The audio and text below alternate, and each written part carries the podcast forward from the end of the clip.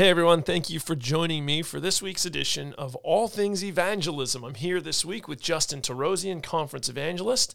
This is a podcast where we talk about anything that has to do with evangelistic outreach ministry. And so today, our topic of discussion is the meaning of the seventh day. Mm. We're Seventh day Adventist Christians, and we believe that the seventh day Sabbath is relevant to all people in all times. Hmm. And in particular, we believe that it's relevant at the end of time as a test of loyalty to those who believe in God with all of their hearts. And so uh, we're going to just talk all things Sabbath in this edition of All Things Evangelism and the meaning of the seventh day because it's important that if we're going to preach the Sabbath as a relevant issue at the end of time, we understand what it means. Yes. So, Justin, we were talking ahead of time, and what do you think? Is the most meaningful thing about the Sabbath? That's a great question.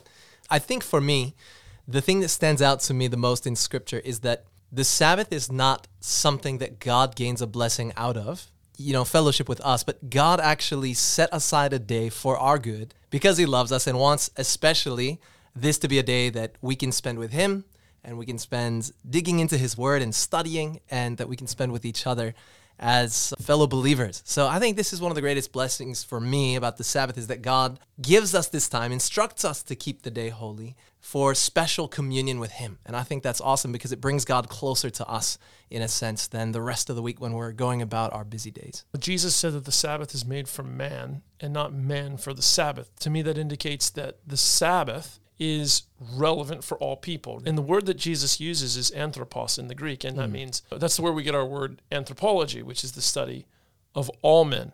And so is that kind of your understanding too that Absolutely. like the Sabbath is it's always been for people, not just Jews or not just a particular sect of, oh, of yeah. religious people. It's something relevant to the whole human race. Definitely. Back in creation, Genesis 2 says, and I'm reading from the New Living Translation, it says, So the creation of the heavens and the earth and everything in them was completed.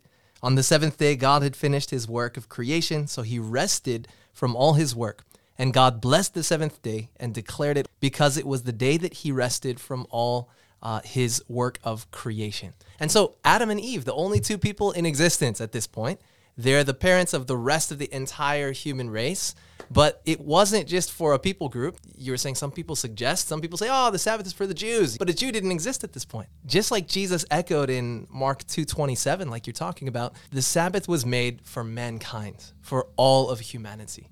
And it's this gift that God uh, gives us and wants to bless us with. It's like what you were saying earlier. It's God didn't need to rest on the seventh day. Yeah, he wasn't so he, tired. He didn't say, I have to take this 24 hour period because I really need it. Yeah. He have to rests, recover from creation. He, right? he, yeah, that's right. He rests to commemorate the perfection of his work, and then it provides mankind an opportunity. And that's why Jesus says the Sabbath was made for man, for his blessing. But he wasn't made for the Sabbath. God didn't just make humanity to fit into some arbitrary time frame. Yes. But rather there was a blessing to be found in the Sabbath, and so God gave mankind the Sabbath. Definitely. For our use. That's right. And so what what do you say in regards to the, the statement? Some people say this that in Genesis 2, which you've just read, there's no commandment there to keep the Sabbath, right? It doesn't say to keep the Sabbath.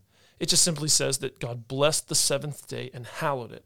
But it doesn't say God commemorated the seventh day as the Sabbath. What do you say to that? Because yeah, I've heard people say that. That's a good point. It doesn't say that God commanded Adam and Eve to rest on the Sabbath day, but what's interesting is we find it throughout the rest of the book of Genesis before the 10 commandments show up.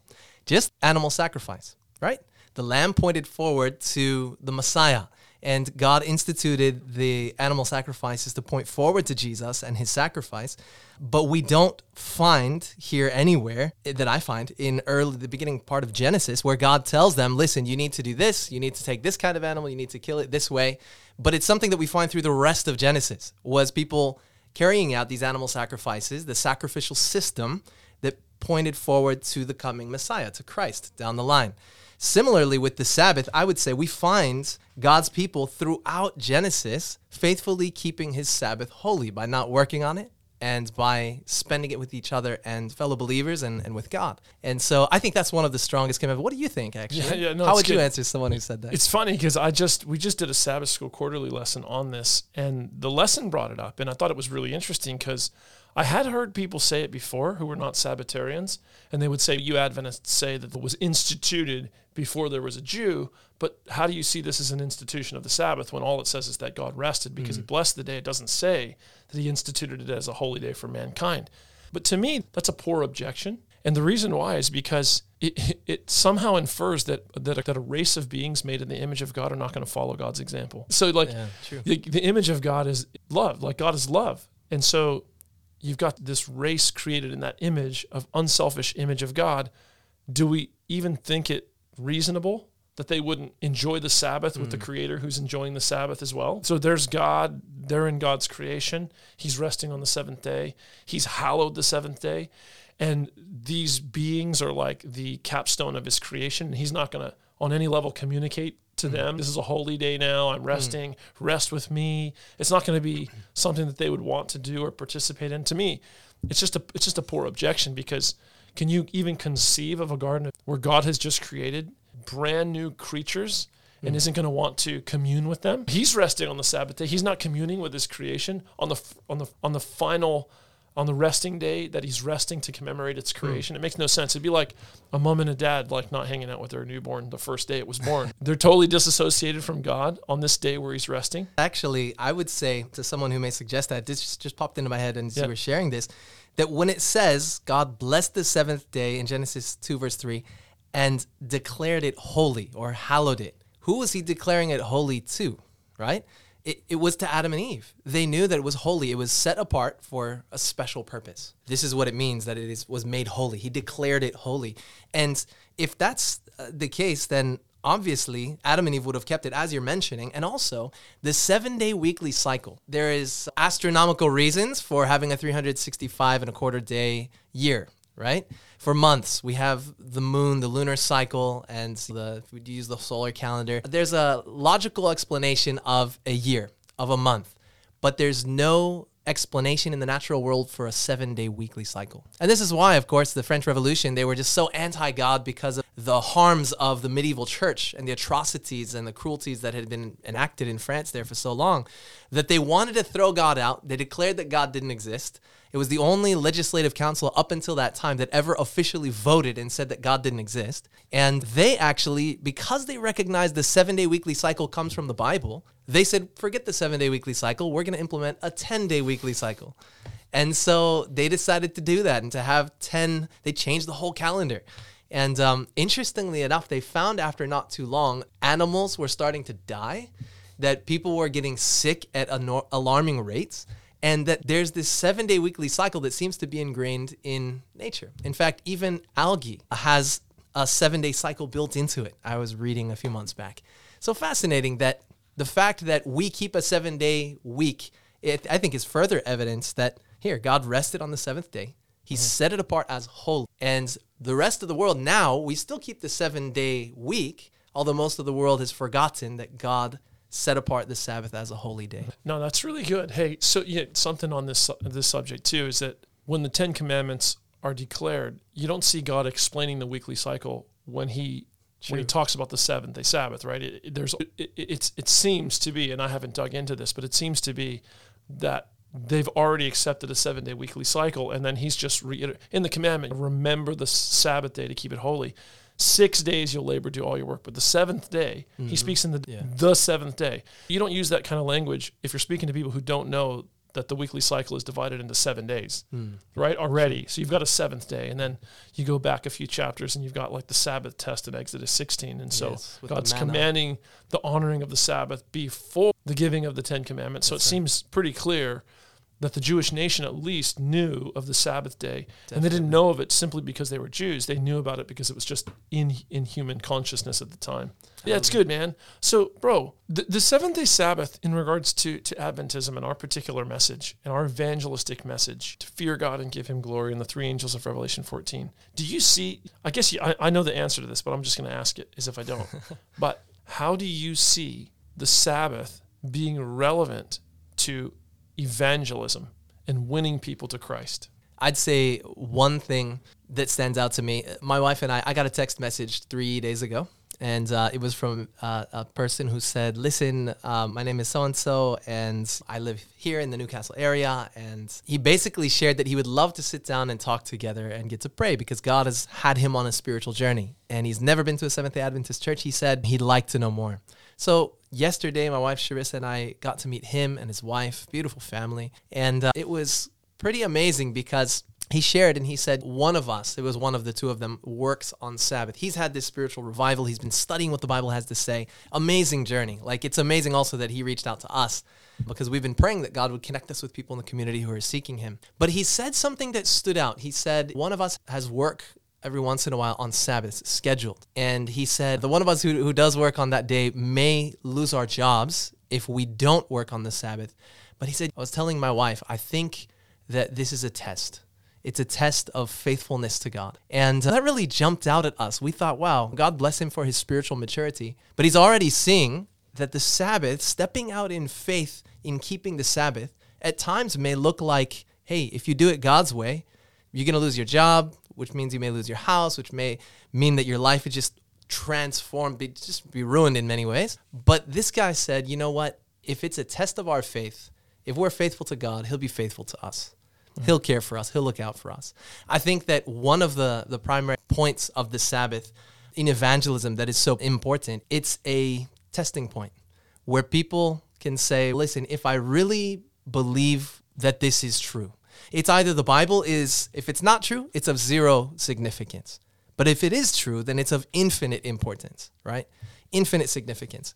And once a person says, you know what, I believe the Bible, I see it's clear, it is God's inspired word and I want to live my life in line with it. Then, when they come to a point like the Sabbath, it touches the life, it touches the lifestyle, and it actually calls us to step out in faith to move forward and to trust God, even when we don't know how. And we're very blessed here in the West. We're in Australia and America and most Western countries. Like your job is protected if you decide to keep the Sabbath holy. Like your pastor can write a letter to your employer and say, hey, they've discovered the truth of the Sabbath, they want to honor it. And your employer is obligated by law to work around your religious conviction to not work in that 24 hour period. So we're very blessed here. But a lot of parts of the world, I have friends that uh, are here in the office on a regular basis. They're pastors in this conference who grew up in Eastern Europe, where their parents were actually beaten every Monday when they showed up to school because they didn't come to school on Sabbath. And there are some parts of the world where the test of the Sabbath is much more severe than here. That's the first answer that I'd give is like the Sabbath provides an opportunity for us to step out in faith when we discover it and to keep it holy and to come into a closer communion with God. And that's, yeah. It's one seventh of all your time. That's right. Yeah. It's a big deal. Definitely. It's a massive, you know, amount of time. Another thing that I'd say, its relevance of the, the Sabbath for evangelism is that as we've been studying the Bible with people the last two and a half years since moving here, we've noticed especially that when it comes to understanding the Sabbath, usually you study the Bible with someone or you, in an evangelistic series, you preach the Sabbath relatively early on. But it's not until people see it in its end time context that it often will click and they will go, wow, if the Sabbath, like God's law, especially the fourth commandment, is going to be the test of faithfulness at the end of time, as the whole world is deceived by this counterfeit of the fourth commandment, it, it just something will often click in people's minds and they'll realize the first angel's message, the three angels' messages are there to prepare us to stand all the way until Jesus returns. Mm-hmm. And when people, we've been seeing lately, especially like when people realize this, what they may have learned and been like, oh, yeah, the Sabbath is the seventh day. God wants me to honor it. That's nice. It's relatively significant. But when they see it in its end time context, framed in that, it just gains all the more significance in their minds and they realize, wow, this is going to be a present issue. And if I'm not honoring and keeping God's Sabbath holy now, how can I be faithful to God in the future when it becomes an issue with immense pressure surrounding it? So funny is that God alone has the authority to make the Sabbath holy. So here's God. He creates the world in six days, and then he sanctifies the seventh day because on the seventh day he rested. And he rested because his work was finished. Mm-hmm. So this indicates it was, as we were saying before, a commemoration of his creative acts. He alone is worthy to make a day holy yes. as a commemoration of himself right. and of the work that he accomplishes. So any human agency that takes it upon itself to try to sanctify a day or to set aside a day and that assigns spiritual meaning to a day is really doing what only God can do or is hmm. attempting to do what only God can do. And blasphemy is when a created being takes upon itself the prerogatives of God. It's God's prerogative to sanctify and set aside a day in commemoration of what he's done. Now, you might say to yourself, the church has traditionally set aside the sun to commemorate the resurrection. Well, like, that's nice. Like, fantastic. Nothing wrong with just deciding that you're going to celebrate the resurrection every Sunday. Like, good for you. But to try to make that a sanctified day in the sense that people are obligated to it, The Sabbath with it. which is exactly what has happened historically, mm-hmm. that is a blasphemous act. That is a usurpation of the authority and the prerogatives of God on behalf of his creation. And so this is it's interesting to me because I want to talk for a few minutes about the meaning that is in the Sabbath. I, I we touched on it at the beginning, but I want to talk about the meaning of the Sabbath a little bit in the light of the fact that over the course of Christian history, Christians have replaced the Sabbath with the first day of the week. And so it's wild. It's, it makes perfect sense to me, even though it's wild, that Satan would target the seventh day and try to replace it.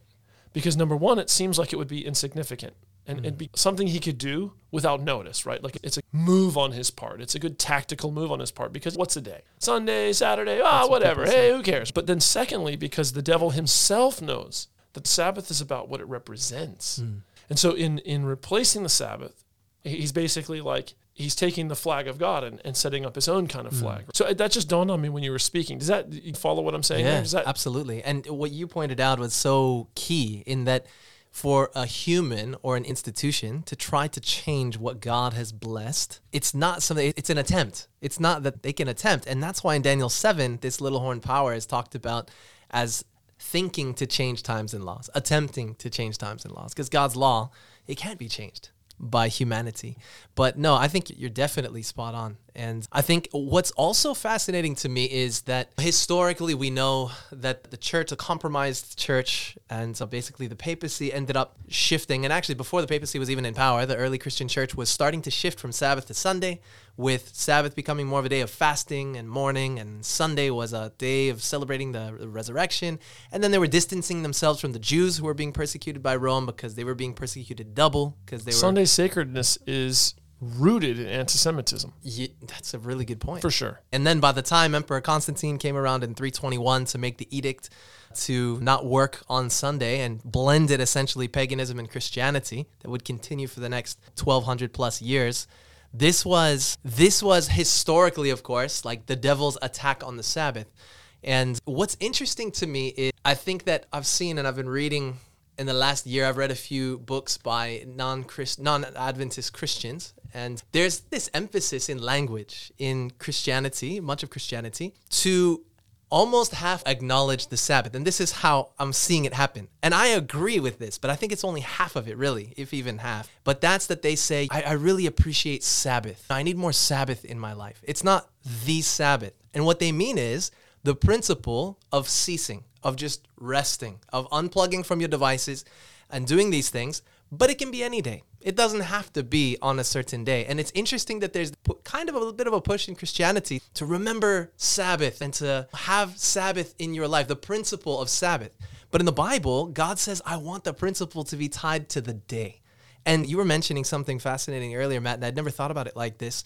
But for God to say, hey, this day is set apart as holy, this is the day, the seventh day of the week. To us, the logic, the human logic is, hey, if I just rest and have Sabbath as a principle, one 24 hour period or two 12 hour periods that I split up and put on different days in the week, that's physically and psychologically, you would you'd think that it would have the same effect on our body and our mind.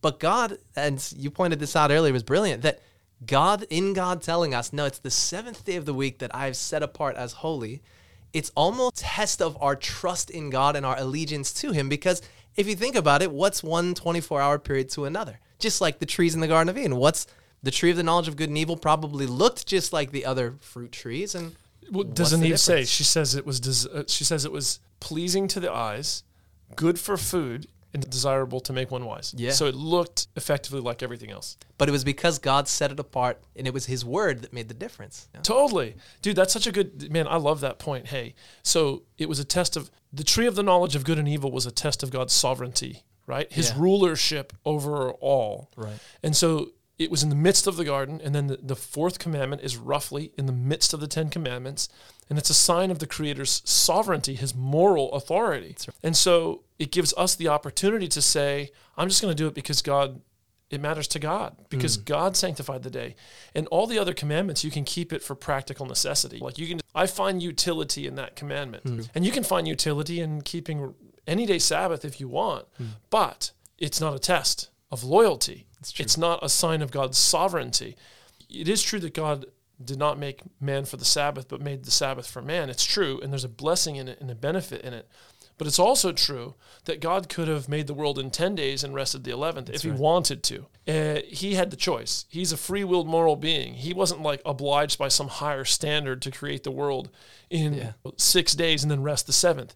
He chose to make the world in six days, rest the seventh, right? Absolutely. Finish his work at some at a certain point and then say, I'm going to bless this day and I'm going to make it holy by resting on it. And this is going to be the Sabbath, this particular day.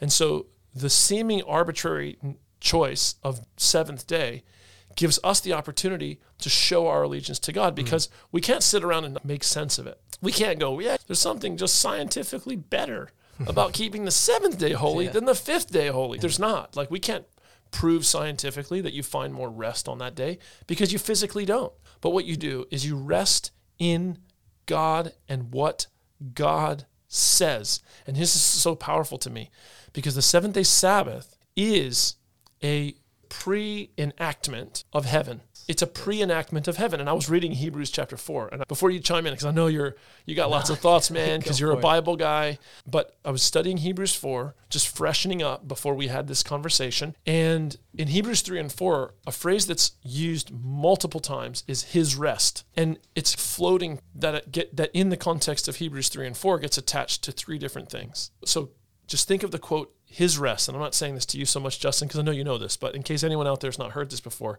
just think of the term his rest. In hebrews 3 it's first attached to the land of canaan and the israelites entrance into entrance into the land of canaan. And when the unbelieving israelites were refused entrance into canaan god was upset and he says you're not going to enter into my rest. So that term his rest and God saying it, my rest, is, is first applied to Canaan. And then in the context of the chapter, it's applied to the salvation that we find in Jesus, which ultimately culminates in heaven. And it talks about how we hear the gospel just like they heard it, but they didn't enter into, quote, his rest because they didn't mingle the word with faith. And then he basically says, let's not fall after the same error. And there's rest that we now enter into. And God has spoken of another time, and it's today. If you hear his voice, don't harden hmm. your heart. And so his rest, that term is second on its second occasion attached to salvation. And then the Sabbath is brought up Hmm. in Hebrews 4. And that term, his rest, is attached to the Sabbath. And in verses 9 and 10, I'm going to butcher this, but he basically says, There therefore remains a Sabbath rest for the people of God. That's actually an exact quote. You didn't butcher it. Oh, I didn't. Yeah, thank you. And then verse 10 says, I'm going to butcher this one, that those who have entered into his rest cease from their labors Yes. as God did, did from his in the beginning. Yeah. So it's basically saying when we should keep the Sabbath as God did if we're people who enter into his rest. Hmm. So it's like the Israelites had to move forward in faith in the word of God to enter into the promised land, which was, quote, his rest. Hmm. And then we cease from our labors to, to rest in Christ.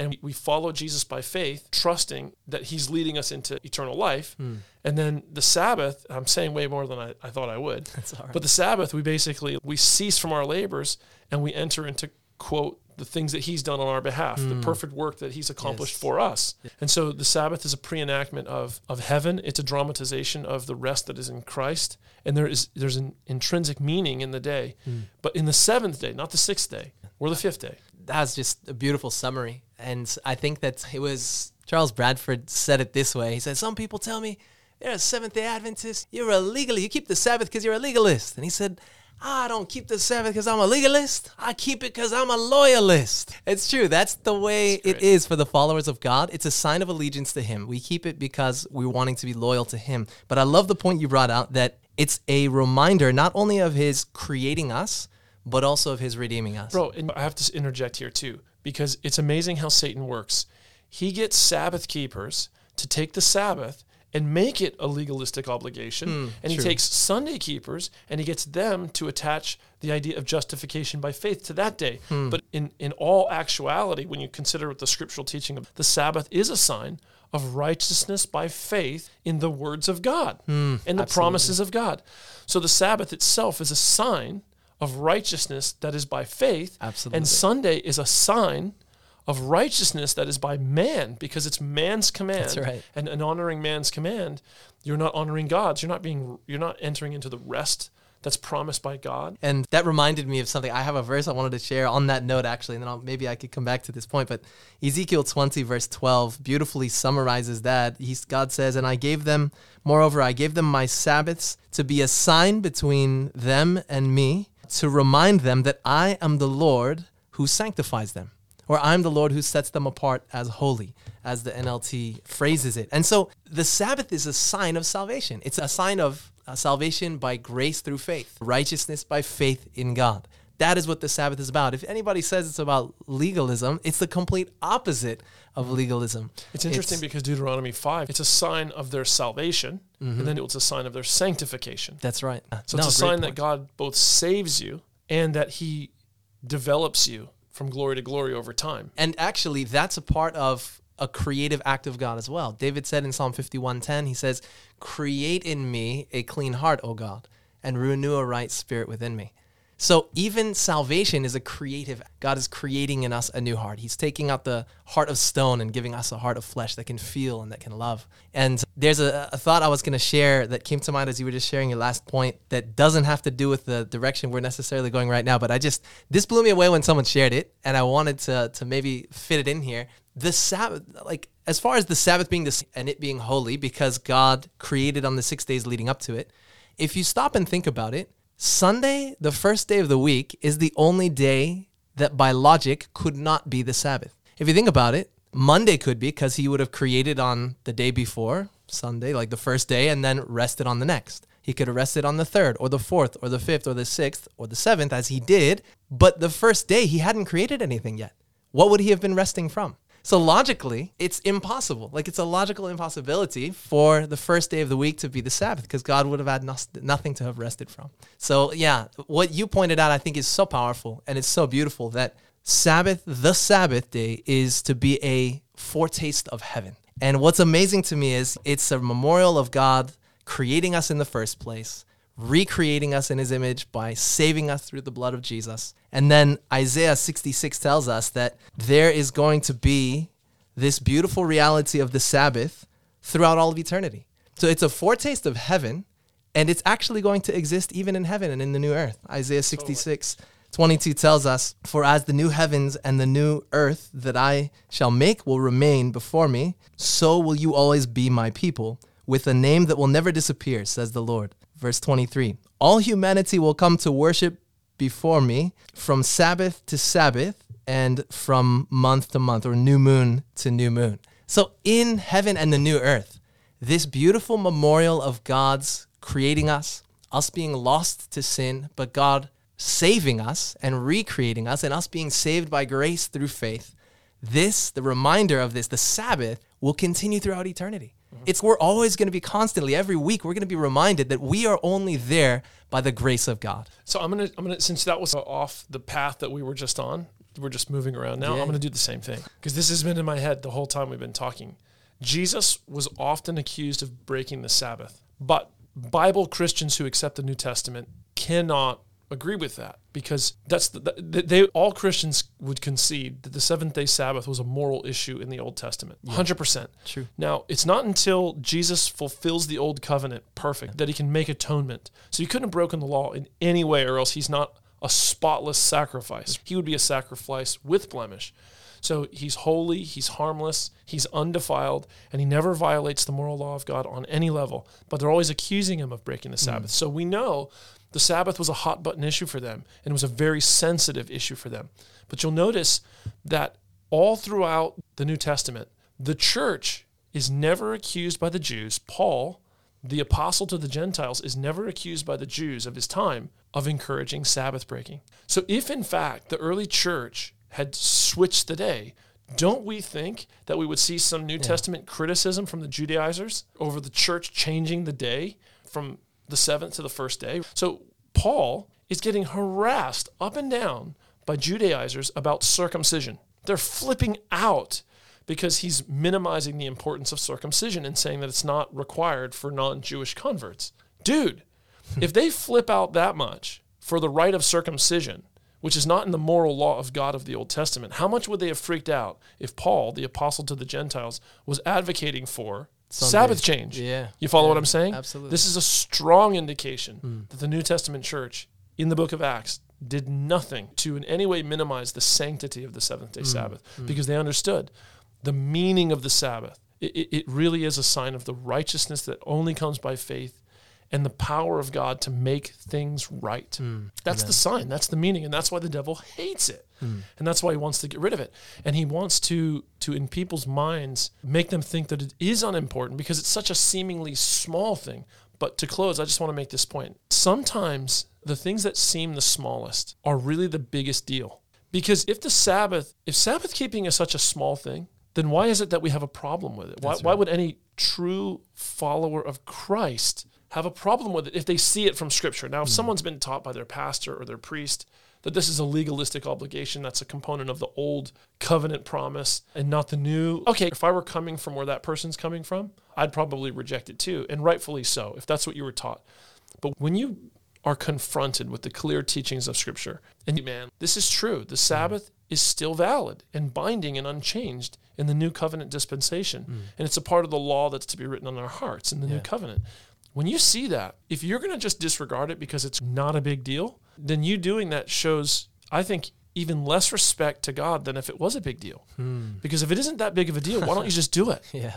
So when we don't follow God in an area that we say is no big deal, it really shows how little we care for God because we won't even do something that we ourselves say is not a big deal. So then, but if it's something big, right, like a big deal, um, we'll do it. If your wife left you and she said, Justin, I found this other guy. He's better looking than you. He's just like handsome. He's the Wouldn't be most hard. he's the most handsome guy in the world. And he's got like 15 billion dollars in the bank. He's just loaded with money. And he's smarter than you. He's more talented than you. And he's just better than you on every level. Like that would hurt, but at least you'd have the consolation. You'd have the consolation that she's ditching you for someone else. And it's a, like that person's a big deal, right? That guy's a big deal. And so you could comfort yourself in the knowledge of the fact that he is better than me at everything and richer than me and all that stuff. You comfort yourself. But then if she came up to you, uh, scenario B she comes up to you and she says, Justin, I'm leaving you. There's this guy I found on the street corner. He doesn't bathe.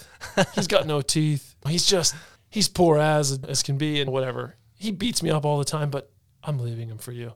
Like, and that person who she's leaving you for is a personification of a guy who's not really worth much.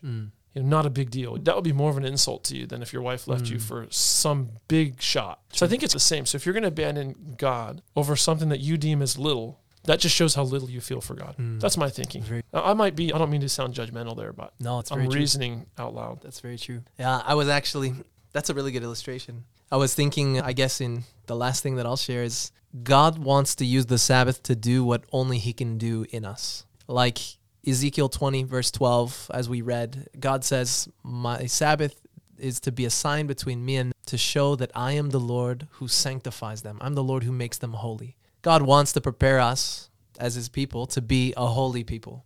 And it's no coincidence that the end of Revelation, multiple times in Revelation 14, with those who follow the Lamb, they have the Father's name written in their foreheads. And then at the end, it's all who dwell in the New Jerusalem for eternity. We have the Father's name written in our foreheads.